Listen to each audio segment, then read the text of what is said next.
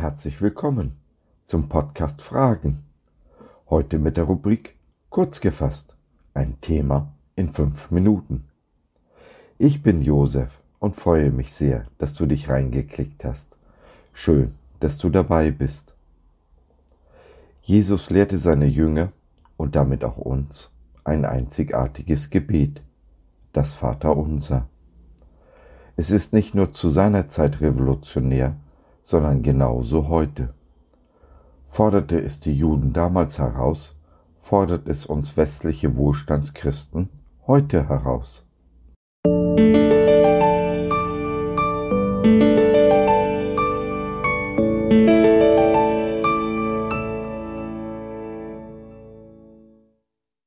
Wie es ist im Himmel, so sei es hier auf Erden. Wessen Reich bauen wir, wessen Willen tun wir? Was gibt es, was ein liebender Vater seinem Kind vorenthält? Dein Reich komme, dein Wille geschehe, wie im Himmel, so auf Erden. Matthäus 6, Vers 10. Nun, wir wissen doch, dass auch im Himmel nicht alles so läuft, wie der Vater es sich wünscht. Da ist die Geschichte mit Luzifer, dem Lichtträger, dem obersten der Erzengel, dem schönsten und klügsten der Himmelswesen. Was ihm fehlte, war Demut und Dankbarkeit für das, was ihm gegeben worden war. So erhob sich sein Herz. Er wollte mehr, er wollte sein wie Gott an seiner Stadt. Seit dem Tag ist er der Erzfeind Gottes, aus dem Himmel auf die Erde geworfen, statt Erzengel nun Fürst dieser Welt. Aus Luzifer, dem Lichtträger, wurde Satan, der Ankläger. Ein in unseren Augen schlechter Tausch, oder? Wirklich? Wie oft bauen wir an unserem eigenen Reich, anstatt zuerst nach dem Reich Gottes zu trachten? Wie oft setzen wir unseren Willen durch, anstatt nach dem Willen des Vaters zu fragen?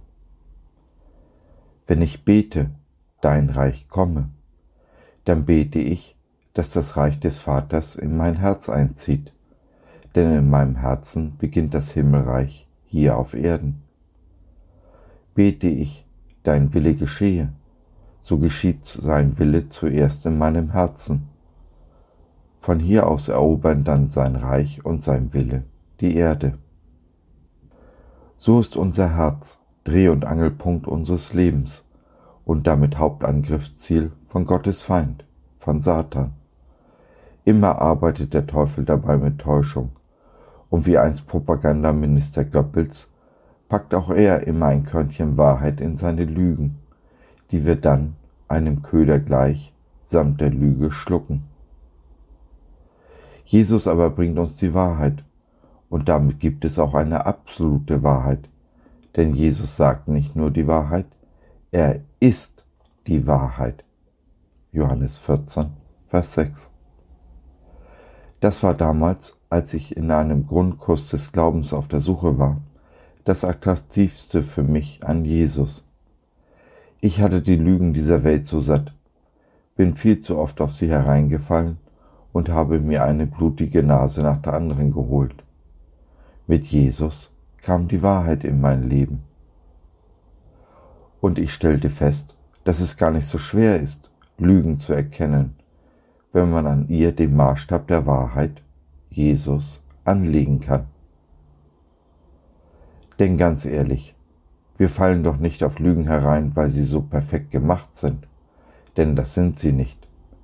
Wir fallen auf Lügen herein, weil wir sie glauben wollen, oder nicht. Zieht aber der Himmel in unser Herz ein, werden wir die Wahrheit erkennen und die Wahrheit wird uns frei machen. So Jesus in Johannes 8, Vers 32. So, das war's für heute. Danke, dass du dir die Zeit genommen hast. Wir hoffen, du hattest Freude und konntest etwas mitnehmen. Wenn du bei einer unserer Veranstaltungen live dabei sein willst, Fragen, Anregungen und oder Kritik hast, dann besuch uns doch im Web www.gott.biz. Hier findest du nicht nur unsere Community Jesus at Home, sondern auch viel Interessantes rund um den Glauben. Schau rein, lass von dir hören, wir würden uns sehr freuen.